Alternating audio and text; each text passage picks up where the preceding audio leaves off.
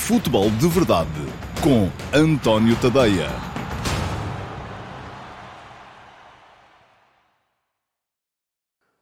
Olá a todos, muito bom dia. Sejam muito bem-vindos à edição número 35 do Futebol de Verdade para a temporada de 2023-2024. Hoje é sexta-feira, dia 22 de setembro de 2023 e como é sexta-feira, uh, o que isso quer dizer é que hoje é dia de live. Ora, eu todas as sextas-feiras ao meio-dia e meia estou em direto no meu canal de YouTube para conversar convosco acerca da atualidade futebolística, acerca daquilo na, na atualidade futebolística que vos chamar mais a atenção. Podem aparecer no uh, live chat e eu uh, lá estarei para vos responder uh, em direto e para ler os vossos comentários a essa mesma atualidade. Não sei se quem está aqui já esteve na live ou não, ou se vai para a live daqui. Uh, porquê? Porque a live é primeiro, entra ao meio-dia e meia e depois depois este, uh, este futebol de verdade, regular, emissão regular, que geralmente entra ao meio ou devia entrar ao meio-dia e meia, não tem sido assim, porque o programa tem atrasado invariavelmente por causa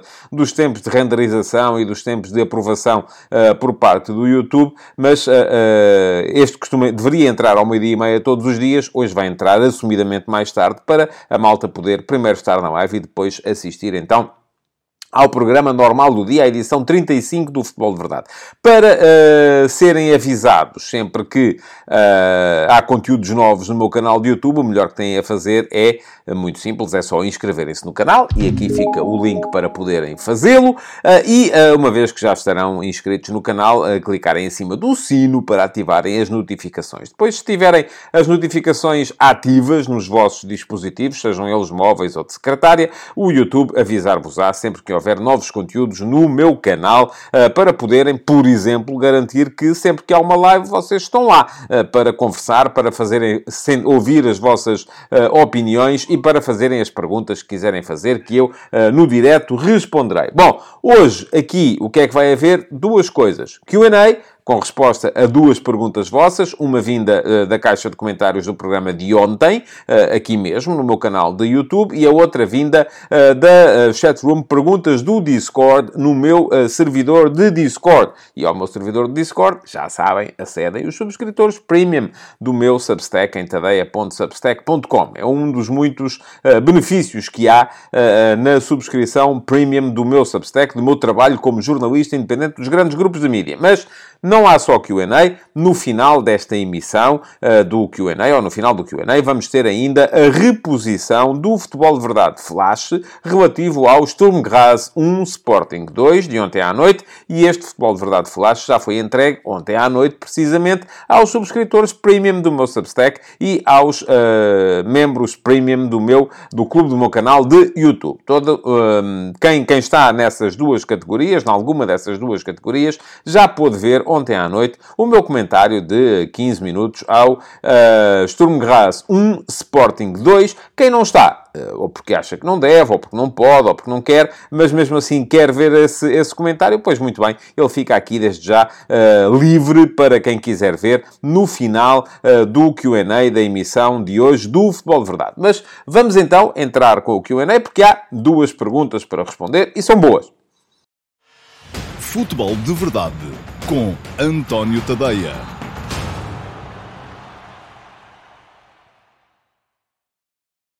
Ora, vamos lá então passar às uh, duas perguntas que eu selecionei uh, das que foram deixadas ontem, uh, nas várias emissões do Futebol de Verdade que estiveram disponíveis no meu canal de YouTube. essa é uma delas, a pergunta que vem do YouTube, e também na chatroom Perguntas do Discord, que está no meu servidor de Discord para os subscritores premium do meu Substack. Ora, a pergunta que eu escolhi entre as perguntas que foram deixadas no YouTube já está aí à vossa vista uh, vem do uh, The One Greco, uh, que eu fui ver, e se chama Luís, é tudo aquilo que eu consigo perceber.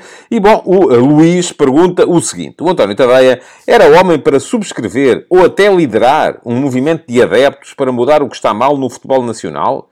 daria a sua cara e reputação profissional para dar força a um movimento que pressione a Liga, a FPF e os patrocinadores a fazerem mudanças estruturais no nosso futebol? Ó oh, Luís, como é que eu lhe hei de dizer isto? Um, eu, eu não ando à procura desse tipo de, de, situações, repara. Eu não, não... Eu acho que isto funciona muito melhor uh, se estiver cada macaco no seu galho. Uh, não...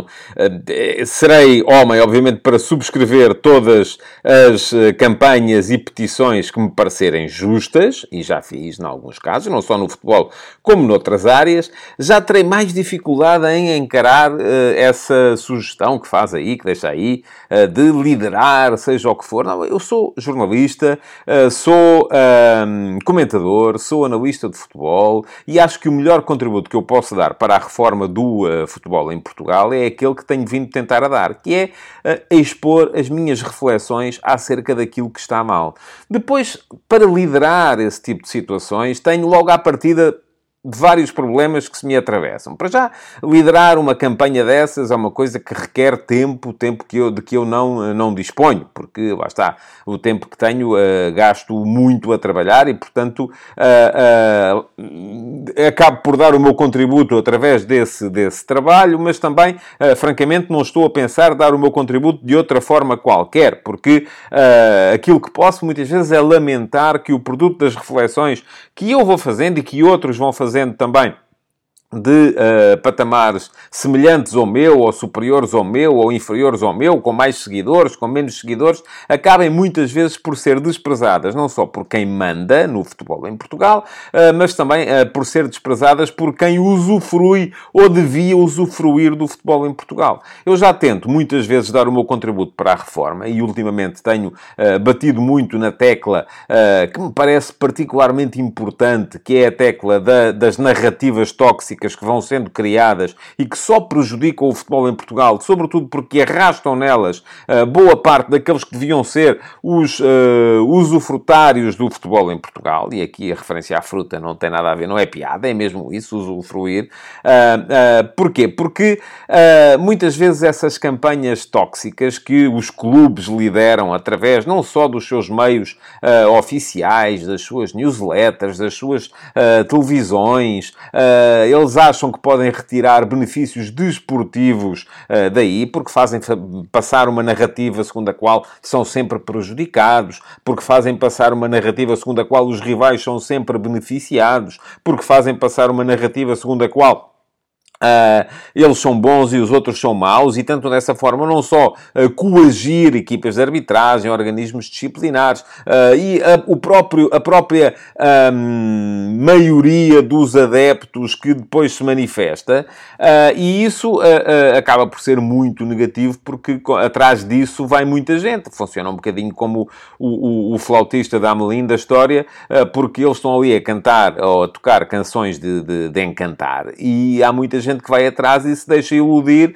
e está a caminhar para a morte certa do futebol em Portugal, porque é isso que vai acontecer. Uh, se, enquanto as pessoas continuarem a alinhar neste tipo de discurso, e depois vemos que muita gente vem para as redes sociais, ouviu aquilo e vem repetir aquilo. E então, eu acho imensa piada, às vezes acho piada e não acho, enfim, é triste, uh, porque eu escrevo um texto qualquer ou faço um post qualquer sobre alhos e aparecem uh, dezenas de pessoas a comentar sobre bugalhos, porque foi isso que ouviram e é isso que lhes lhes interessa, é isso que neste momento elas incorporam. Acabam por incorporar as queixas que só vêm prejudicar a globalidade do futebol em Portugal. Eu sou por um futebol mais limpo, como é evidente, todos somos. Não há ninguém que chegue aqui e diga assim, não, não, eu sou por um futebol onde se roube. Eu sou por um futebol com corrupção. Eu sou por um futebol com violência. Eu sou por um futebol com desigualdade de tratamento. Não, eu sou por um futebol mais limpo, mas tenho a certeza absoluta de que a melhor maneira de lutar por um futebol mais limpo não é andar a fazer campanhas permanentes, a espalhar narrativa, permanentemente narrativas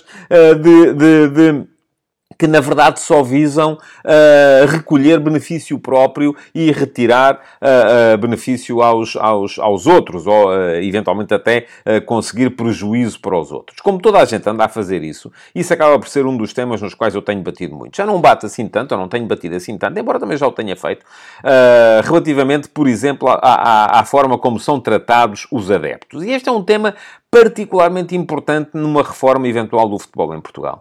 Uh, acho que uh, cada vez mais vai ser. O futebol tem que perceber, enfim, cada vez mais o futebol é um produto de consumo um, através de plataformas uh, que vão muito para lá da, da, da presença no estádio. isto é, seja televisão, sejam plataformas de streaming, sejam uh, conteúdos como o Futebol de Verdade, que está aqui disponível no uh, YouTube, quem consome futebol uh, está a diversificar bastante a forma como consome futebol. Se há 40 anos consumir futebol passava exclusivamente por ir ao estádio, Uh, e eventualmente, muito de quando em vez havia um joguinho na televisão e a malta consumia. Havia a capacidade para ler os jornais desportivos e a malta consumia, mas não havia mais nada. Não havia programas de televisão todos os dias, não havia debates sobre. Enfim, nada rigorosamente nada. Ora, hoje em dia é, eh, há muitas maneiras de consumir o produto de futebol. E as maneiras que há para consumir o produto de futebol uh, uh, estão, de certa forma, a desfocar uh, quem produz daquilo que devia ser ainda assim a base, que é o consumo no estádio. As pessoas estão cada vez mais, as pessoas que são responsáveis pelos clubes, pelas ligas, estão cada vez mais focadas em melhorar a experiência do consumidor de sofá, do consumidor que fica a ver no telemóvel, que fica a ver, enfim, que fica a ver os debates, que fica a ver... E, e estão a, deixar para trás a experiência do consumidor que vai ao estádio. E, guess what? Uh, depois acaba por ser, acaba por, por uh, ser pior uh, a experiência de quem está a ver em casa. eh, se houver pouca gente no estádio. Já todos ouvimos dizer eh, que uma transmissão eh, que não tenha gente nas bancadas é uma transmissão de pior qualidade. E, portanto, eu acho que é um erro este foco cada vez maior das ligas, de quem é responsável pela produção do espetáculo futebol, no consumidor de sofá. Isto é, tem que se começar a pensar cada vez mais no consumidor que vai ao estádio. Tem que se começar a pensar cada vez mais em melhorar a experiência do consumidor que vai ao estádio, em melhorar a experiência do consumidor que vai ver os jogos fora de casa da sua equipa. Não é possível continuarmos a ter, em véspera de dias de trabalho, uh, marcados para, aos domingos à noite, uh, às segundas à noite, marcados para as 8 da noite, para as 9 da noite, jogos em que a equipa que joga fora obriga os seus adeptos a fazer distâncias de 300 ou 400 quilómetros.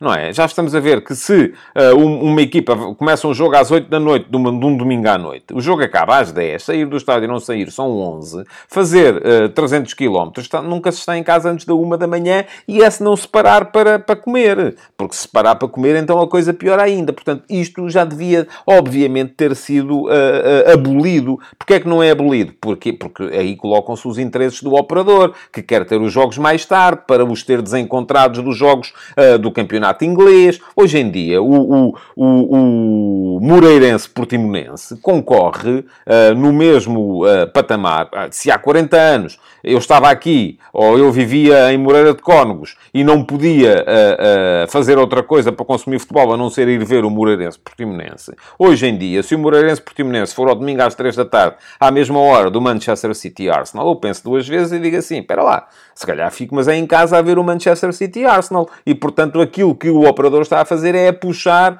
até mesmo quem está a ver na televisão, opte se calhar pelo outro jogo. E, portanto, a tendência do operador é puxar esse Moreirense Portimonense para as uh, 8 da noite de um domingo, onde já não há Manchester City e Arsenal. Porquê? Porque nas ligas estrangeiras não se joga às 8 da noite do domingo. Aliás, é uma das coisas que está neste momento em cima da mesa no novo contrato televisivo da Premier League, é a possibilidade de passar a haver jogos ao domingo à noite. E está a ser uma confusão pegada em Inglaterra porque os adeptos não querem. Não querem jogos ao domingo à noite. Uh, tal como o uh, futebol à segunda-feira à noite acabou por ser também uh, abolido numa série de, de, países, porque não é a coisa que os adeptos queiram. Portanto, há uma série de uh, uh, dossiês que eu acho que têm que ser abordados de outra forma uh, e, obviamente, estou disponível para ajudar a refletir sobre eles, como é evidente. Isso não, não... Aliás, é isso que eu faço aqui no meu trabalho. Se vocês uh, costumam ler aquilo que eu escrevo, se costumam ver o, o, as emissões do Futebol de Verdade, se costumam ver-me na RTP, agora tenho uma,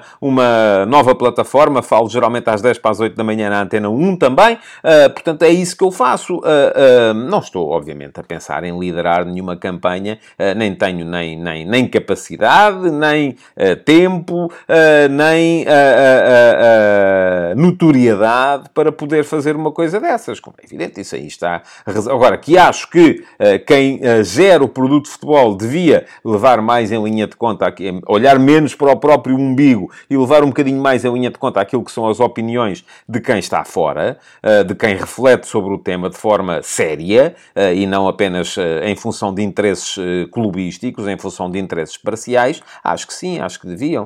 Uh, e tu, todas as reflexões acabam por ser uh, positivas. E há muita gente, até mesmo adeptos de clubes e páginas de adeptos de clubes e perfis de adeptos de clubes no Twitter que refletem muito sobre este, sobre o produto uh, futebol, uh, uh, e eu aqui falo sempre do, do, dos meus amigos João Gonçalves, o Pedro Varela e o Miguel Lourenço Pereira no, no Fever Pitch, no encontro de três rivais, porque eles, geralmente, sendo um, cada um de um clube, conseguem ter uma reflexão sempre muito válida acerca destes problemas, que são os problemas que preocupam os adeptos e quem quer melhorar aquilo que é a experiência do adepto uh, que vai ao estádio. Não necessariamente apenas do adepto que fica a ver uh, pela, um, pela televisão ou pelo, uh, pela plataforma de streaming ou até fazer Inácio e a ver através de streams ilegais, porque também há muita gente que faz isso em função daquilo que custa o futebol. Bom, respondida então a pergunta do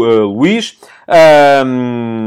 deixem-me dizer-vos que Uh, há mais uma pergunta para responder aqui no Q&A e é a pergunta que vem uh, do meu servidor de Discord e que já está aí também uh, para vocês poderem ler ao mesmo tempo que eu. É uma pergunta do Jorge Fernandes, um dos adeptos do Belenenses que é subscritor premium do meu Substack, e o Jorge Fernandes pergunta o seguinte: Boa tarde, António. No próximo sábado, dia 23 de setembro, faz 104 anos que nasceu num banco de jardim um dos grandes clubes portugueses, o Clube de Futebol Os belenenses. Após sete anos da sua fundação, já era campeão nacional. Nos anos 40, só por uma vez falhou os três primeiros lugares e nessa mesma década disputou quatro finais da Taça de Portugal, tendo ganho uma. Qual foi o marco da história que passou, em que passou de um dos grandes que disputava sempre os títulos nacionais para um clube a meio da tabela? Foi a construção do Estádio do Restelo? Foi a perda do campeonato de 54-55 na última jornada? Foram os 7 a 0 nas Antas nas últimas jornadas no campeonato disputado em 58-59 entre Porto, Benfica e Belenenses? Nestes últimos anos, tenho assistido a uma dinâmica positiva do Belenenses com estas cinco subidas consecutivas, mas ainda assim longe dos holofotes que a sua história pede, diz o Jorge. Olhem, antes de mais, parabéns antecipados ao Belenenses. Faz anos no sábado, amanhã, portanto. Depois, hum, há alguma dificuldade. Eu gosto muito de história do futebol. Tenho alguma dificuldade em identificar um ponto em específico uh, para uh, dizer foi aqui. Como dizia o professor José Hermano Saraiva, foi aqui, não é? Não. Tenho alguma dificuldade uh, para, o, para o dizer. acho que foi um processo gradual. acho que foi um processo gradual. se, o Belenenses, recordemos, foi campeão nacional em 46. Ganhou a Liga em 1946. já nessa altura, antes de 46, uh, eh, foi muitas vezes terceiro ou quarto classificado. Uh, tinha, tinha sido sexto classificado em 44. Uh, depois do campeonato ganha em 46, em 50 ainda ficou atrás do Atlético. Em 51 foi nono classificado. Portanto, já era uma equipa que uh, não conseguia ficar à frente de, de, de, de, mais do que um dos grandes ao mesmo tempo. Ou ficava à frente do Porto, ou ficava à frente do Sporting, ou ficava à frente do Benfica, mas nunca ficava à frente de dois dos três grandes. Um, tem aquilo que me parece ter sido uma espécie de último extrator no campeonato de 55. Em condições normais, o Belenenses teria sido campeão de 55. Enfim, não, estou, não sou capaz de dizer aqui que era a melhor equipa de 55, mas uh, foi, uh, aparente, tudo indica que sim. É aquele campeonato que o Belenenses perde com o gol, com o empate em casa contra o Sporting na última jornada. Uh, o Belenenses empata esse jogo 2 a 2 com um gol do Martins, uh, mesmo ali quase no fim, e uh, dessa forma o Sporting, marcando esse gol e empatando esse jogo, entregou o título de campeão nacional ao Benfica, que à mesma hora estava a jogar em casa com o Atlético e ganhou, salvo erro, por 3 a 0. mas tudo indica que essa equipa do Belenenses era de facto a melhor da, da primeira divisão. Depois disso, o Belenenses ainda fez quatro terceiros lugares nos cinco anos seguintes. Lá está, mais uma vez, fica à frente de um dos grandes, mas não fica à frente dos dois. E nos anos 60, de facto, cai bastante. Uh, foi nos, a partir dos anos 60 que o Belenenses se transformou numa equipa de meio da tabela. Agora, vamos perceber porquê. Eu acho que eu, os anos 60 são os anos da firma. Enfim, enquanto nos anos 50 havia um, um, um panorama de futebol nacional muito equilibrado, em que fomos tendo campeões alternados. É, uh, quando acaba o período dos, dos cinco violinos, uh, começa a haver uh, um período em que, enfim, esse campeonato de 59, de que o Jorge aqui fala, que é o campeonato de que muitos recordam como o campeonato do Calabote, que o Foco do Porto acabou por ganhar por diferença de golos ao Benfica, e para essa diferença de golos muito contou, muito contaram os tais 7 a 0 que o do Porto aplicou ao Belenenses numa das últimas jornadas. Mas, uh, uh, e para saberem um bocadinho melhor, eu ainda não fiz Uh, enfim, já lá vamos, já vou explicar isso. Uh, uh, mas ia dizer que nesse campeonato ainda há ali uma. Os anos 50 são de facto uma altura em que há uma. não há uma hegemonia a seguir ao, ao, fim da equipa dos cinco violinos do Sporting, não há uma hegemonia clara, ela vai sendo repartida entre todos os grandes, mas a partir dos anos 60, sobretudo com a construção do Benfica campeão da Europa, 61 e 62, no segundo ano já com o, Eusébio a construção do Benfica europeu, o Benfica esteve em várias finais da Taça dos Campeões Europeus nesse ano, levou também a que em Alvalade nascesse um Sporting que se sentia na obrigação de rivalizar com o Benfica. E os anos 60 por causa destas duas grandes potências, e o Sporting dos anos 60 não ganha assim tanto, apesar de ganhar uma taça dos vencedores das taças, não ganha assim tanto a nível interno, porque o Benfica era de facto muito forte, mas esta é uma altura em que o Benfica e o Sporting secam tudo, inclusive secam o Belenenses e secam o Porto. O Porto desaparece também uh, completamente. O Porto, depois de ter sido campeão em 59, só voltou a ser campeão em 1977, salvo erro. Uh, portanto, foram praticamente praticamente 20 anos de jejum. Não, 78. 77 ainda é o Benfica. Foram 19 anos de jejum. O Porto é campeão em 78. Uh, o que é que isto significa? Que houve ali duas equipas que uh, monopolizaram tudo. E é isso que marca a transformação do Belenenses de uma equipa que uh, ainda estava lá em cima, ainda lutava, ainda conseguia um terceiro lugar aqui e acolá, às vezes imiscuía-se na luta pelo título, numa equipa que de facto passou a ser uma equipa de, de meio da tabela. O Belenenses, durante esse período, ainda conseguiu ali uma pequena reação é segundo classificado em 73, é terceiro em 76, eh, uma equipa do Pérez Bandeira, eh, uma equipa que eh, tinha o Gonzalez, mas lá está, o Gonzalez depois saiu, foi para o Porto, o, Godinho também, enfim, uma equipa que tinha alguns, Quaresma, Godinho, Gonzalez, tinha alguns bons jogadores, mas já não era uma potência consolidada como chegou a ser nos anos 40. depois, a machadada final é dada em 82, quando o Belenenses desce de divisão pela primeira vez. E a partir daí eu acho acho que uh, deixou de ser legítimo falar do Belenenses como um dos grandes. Os três grandes do futebol português são aquelas três equipas que nunca jogaram a segunda divisão. Uh, o Benfica, o Flóculo Porto e o Sporting. Uh, depois, enfim, há períodos em que estão uns mais por cima, períodos históricos, há outros períodos em que estão outros. O Belenenses nunca foi hegemónico no futebol nacional, ao contrário de qualquer dos outros três. Se formos a ver, o Sporting foi hegemónico no futebol nacional ali entre o final dos anos 40 e o início dos anos 50.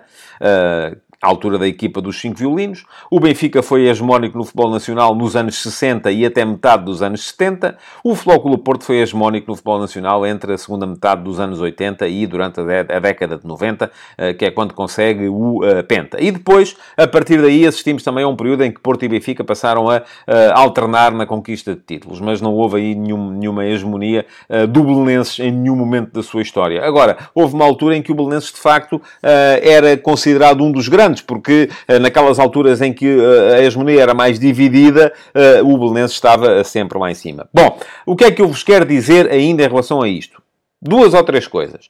Primeira coisa, para uh, deixarem perguntas uh, no meu servidor de Discord e elas poderem ser respondidas aqui no Futebol de Verdade, aquilo que têm que fazer é ser subscritores premium do meu Substack. Fica aqui o link para poderem fazê-lo. É tadeia.substack.com.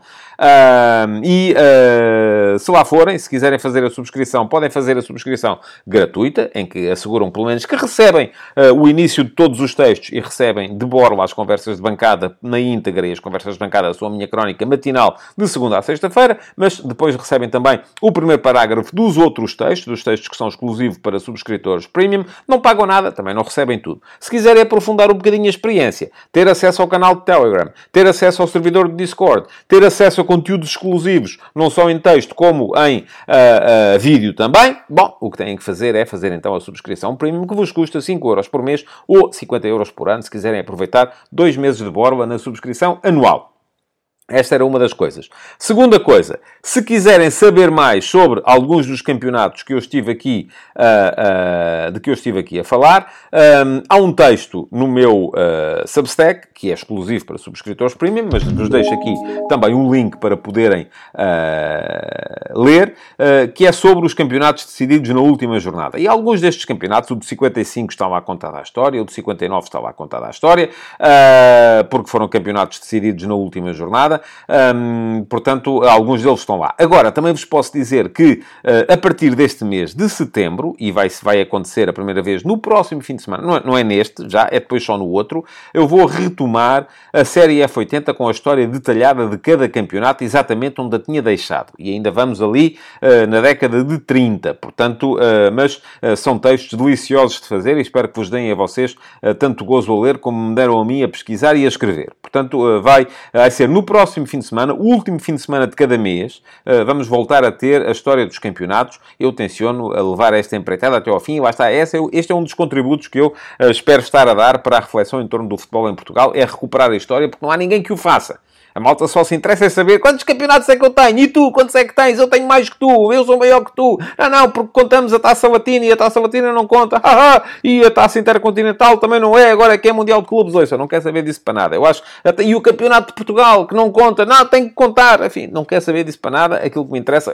Aquilo que chamavam às coisas na altura e depois se hoje em dia a gente conta ou não conta, ninguém me garante daqui a 200 anos não vai aparecer aqui alguém que diz é pá, isto do campeonato da Liga não conta. O que conta é a Superliga em que uh, era permitido permitido jogarem extraterrestres. Portanto, só aí é que a coisa funciona. Bom, enfim, isso não me interessa nada, conforme as picardias eh, são interessantes para vocês terem uh, nos cafés e eu também posso participar em algumas uh, com os meus amigos, mas uh, quando estamos a falar de recuperar a história do futebol, não é isso que interessa. O que interessa é fazer, honrar os heróis do futebol nacional, do centenário do futebol nacional, de competição nacional, e é isso que eu estou a fazer na série F80. Aliás, hoje vai haver F80, com mais uma cromobiografia de um antigo jogador que faz hoje anos. Portanto, já sabem, fiquem atentos, vai sair no meu Substack. Se forem subscritores, nem que seja gratuitos, hão de receber pelo menos o primeiro parágrafo dessa, dessa história. Bom, por fim, antes de vos deixar com o Futebol de Verdade Flash relativo ao um, Sturm Graz 1 Sporting 2 de ontem à noite, eh, que já foi entregue, conforme vos disse,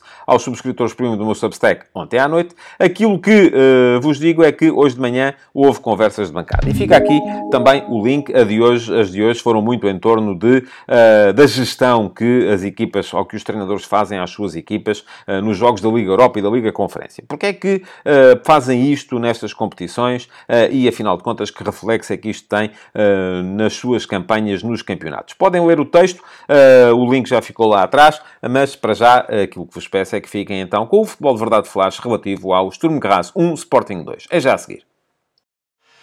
Futebol de Verdade com António Tadeia.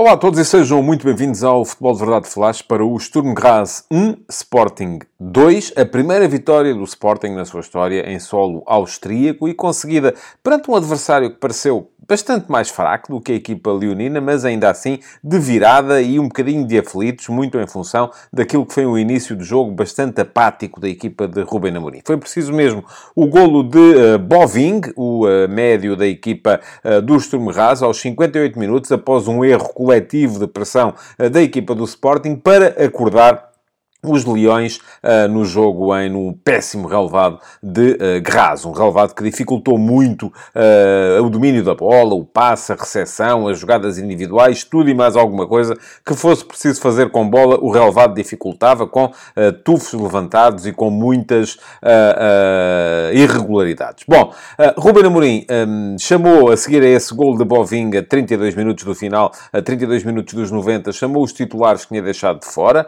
nomeadamente Pedro Gonçalves, Nuno Santos e mais tarde Morita, mas tanto como o acréscimo de qualidade que a entrada destes jogadores no Ondas acabou por representar, o que influiu nos golos de Iócaras e Diomande, com os quais os Leões deram a volta ao resultado, foi a mudança geral de atitude da equipa que tinha estado, conforme vos disse, apática na primeira parte, a confundir baixa intensidade com entorpecimento total, mas já na segunda parte, desde o início da segunda parte, tinham vindo um bocadinho mais uh, ativos, um bocadinho mais animados a fazer uh, as suas ações mais uh, normais também, uh, com mais mudanças de velocidade, com mais acelerações, com mais boas combinações, mais acordaditos na altura da pressão coletiva e isso acabou por ditar depois a mudança no rumo do jogo. Ora, é importante Ruben Amorim também tirar as suas ilações daquilo que se passou em Graz hoje.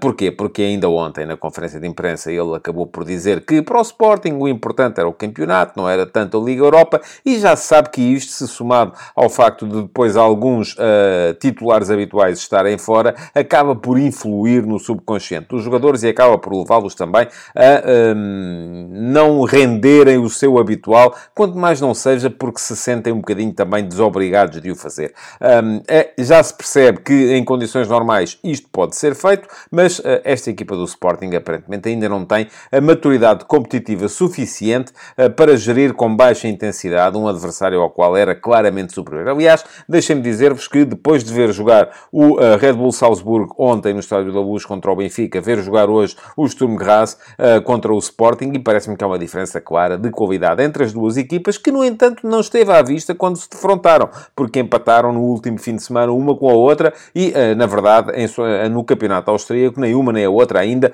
perderam nesta temporada. Bom, mas, uh, tal como vos disse, o jogo começou bastante entorpecido, com uh, o Sporting, percebe-se que tenha querido uh, baixar o ritmo do jogo, porque já se sabe que esta equipa do Sturm Graz é uma equipa que mete na sua pressão, mete na capacidade para acelerar o jogo, mete nessas armas a sua principal característica, e então a intenção dos jogadores leoninos seria baixar de tal maneira o ritmo do jogo para anular essa superioridade física do Sturm Graz Mas o que isto gerou foi uma primeira parte em que uh, praticamente não houve situações de baliza. Um jogo muito parado, uh, o Sturm Graz também não queria arriscar, não só não arriscava em termos de pressão na saída de bola do Sporting, como também não arriscava mandando muita gente para a frente quando tinha a bola. O Sporting, quando tinha a bola, pausava o jogo, tentava sobretudo fazer com que ele fosse mais lento, não só para não se fatigar para aquilo que é, e o treinador já o disse, o seu objetivo principal, mas uh, também para impedir que o jogo se transformasse num tal jogo de transição transições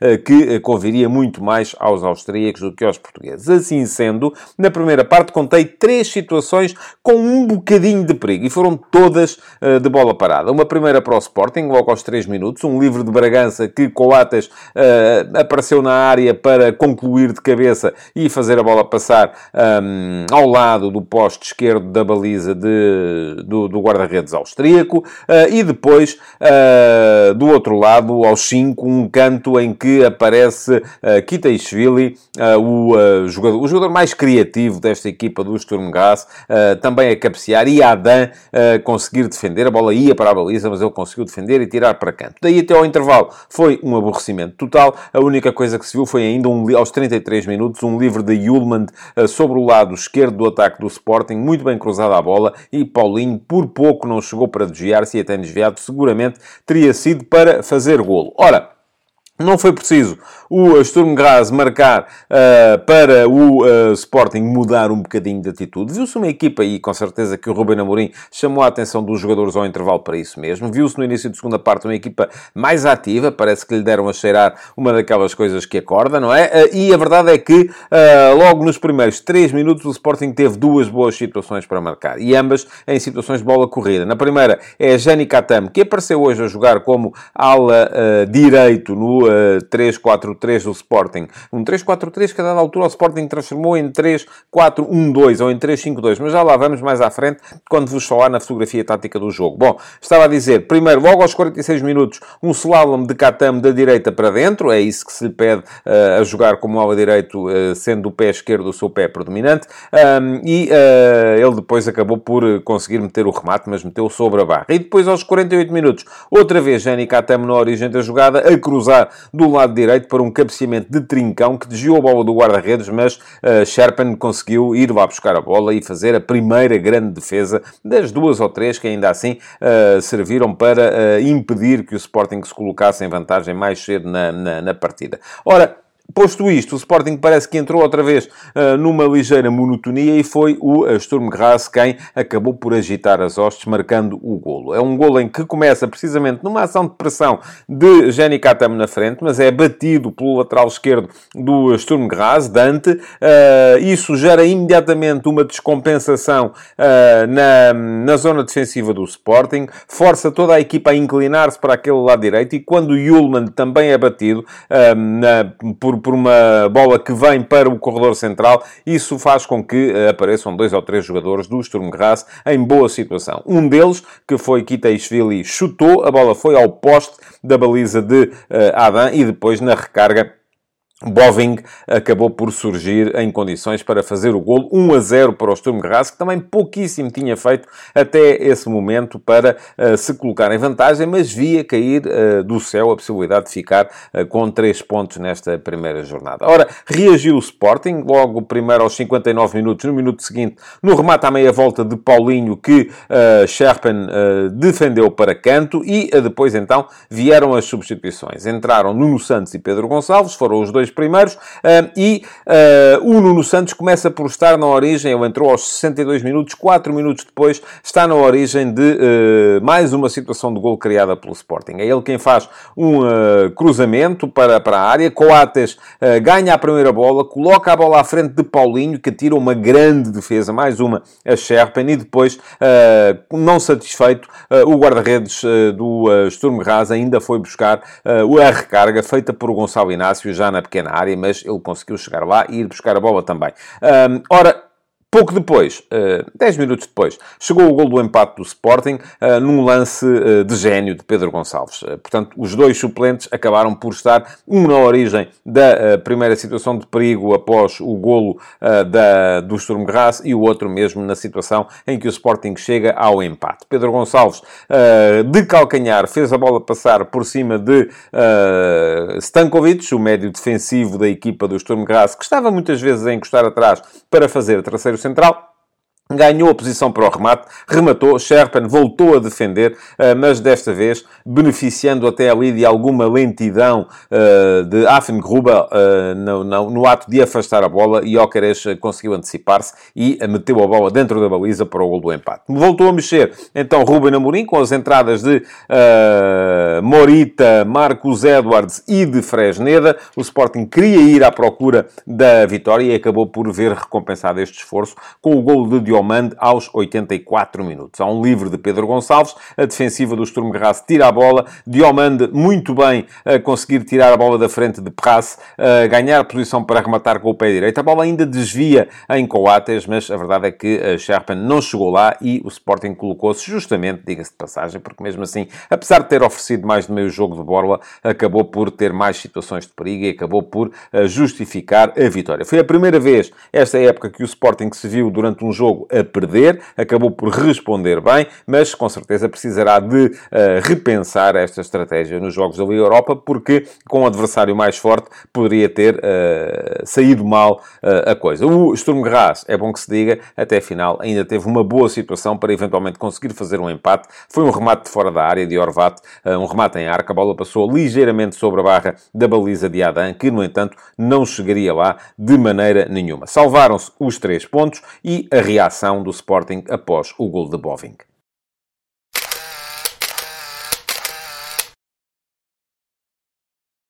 Vamos então à fotografia tática do uh, jogo de hoje para vos dizer que o Sporting fez 5 alterações em relação ao 11 que uh, no fim de semana tinha ganho ao Moreirense por 3 a 0. Portanto, já se vê uh, que Ruben Amorim optou por mudar bastante a sua equipa, mudou praticamente meia equipa. Manteve o guarda-redes Adam e a estrutura de três centrais, com Diomante, Coates e Inácio, mas depois os quatro do meio campo, dos quatro do meio campo, só ficou em campo Yulmand.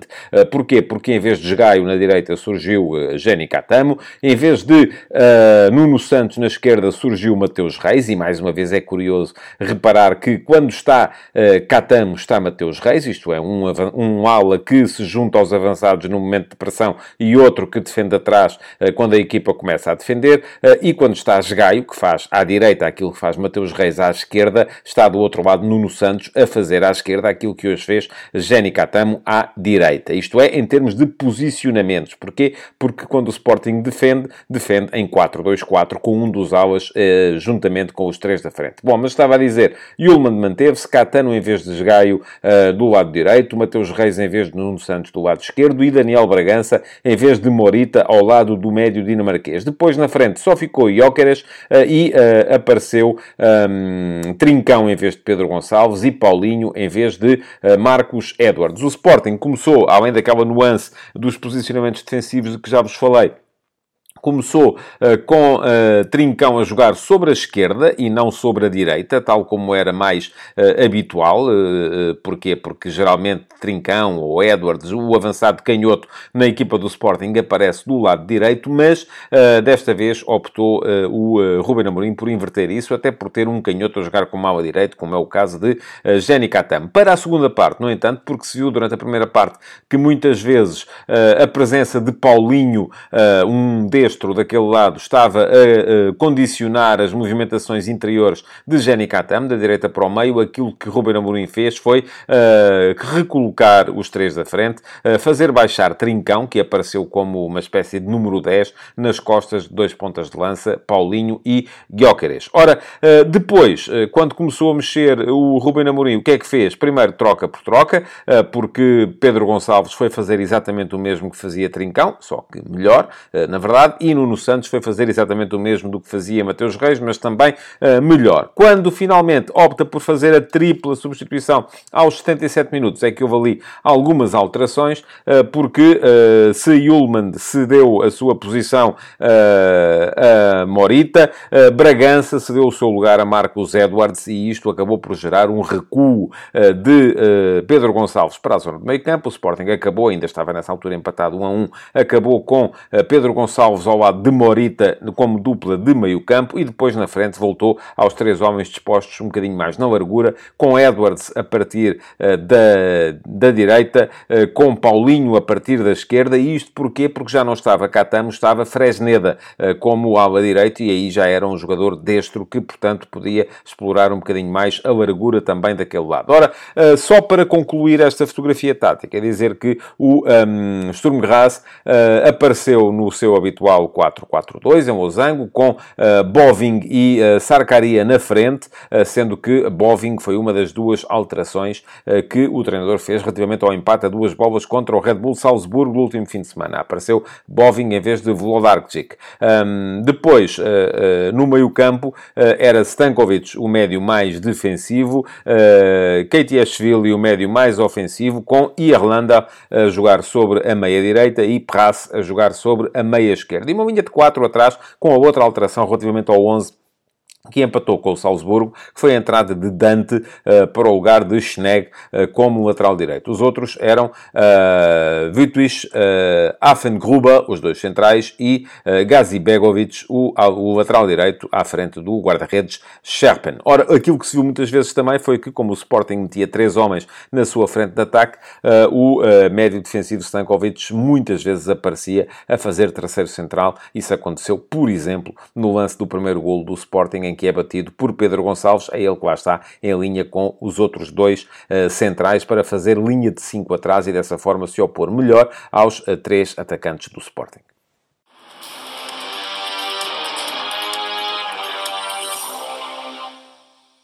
Houve algumas boas exibições na equipa do Sporting, sobretudo se conseguirmos isolar apenas a última meia hora de jogo. Porque se a ideia é puxar o jogo todo atrás, então aí é difícil. Até, inclusive, se olharmos para os primeiros 60 minutos, estava a ser uh, o jogo mais fraco de Victor Jóqueres, que acabou por ser fundamental na ponta final, pela forma como continuou a correr, continuou a massacrar o último reduto da equipa do Sturm Graz e como fez, inclusive, é o primeiro golo, o golo que estabelece o empate. Uh, não achei que Yulman estivesse bem na partida de hoje, ao contrário daquilo que tem vindo a mostrar nos últimos jogos, perdeu muitos passos. Eh, quem esteve melhor na zona do meio campo foi inclusive a Bragança, mais dinâmico, o jogador que mais tentou fazer o jogo mexer naquele início de partida, eh, mas ehm, no jogo todo acho que eh, nota positiva só mesmo para Diomande Coatesi e Gonçalo Inácio, os três de trás, sempre seguros, também sem grande Uh, grau de dificuldade para o seu jogo e Pedro Gonçalves, porque só entrou de facto aos 62 minutos e acabou por ser, do meu ponto de vista, ele o herói. Foi ele que esteve na origem da uh, revolta da equipa uh, para conseguir ainda ganhar um jogo que, no momento em que ele entrou em campo, ainda estava a perder por 1 a 0. Nota ainda, por fim, para aquilo que me pareceu ser uma oportunidade desperdiçada por Trincão. Complicativo, a perder muitas bolas, sempre com dificuldades para se impor nos, nos contactos físicos e isso acabou por levá-lo a um jogo em que uh, passou ao lado da oportunidade para mostrar credenciais para entrar no 11.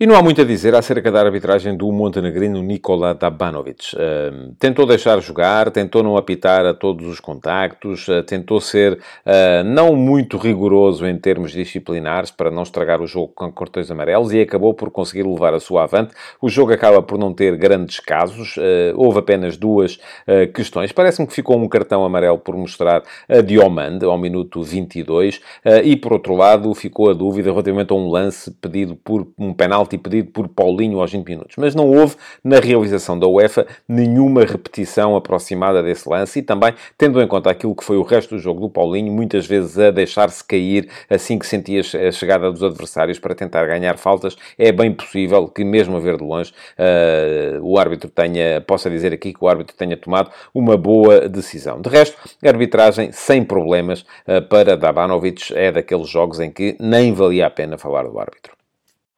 Futebol de Verdade, de segunda a sexta-feira, às 12h30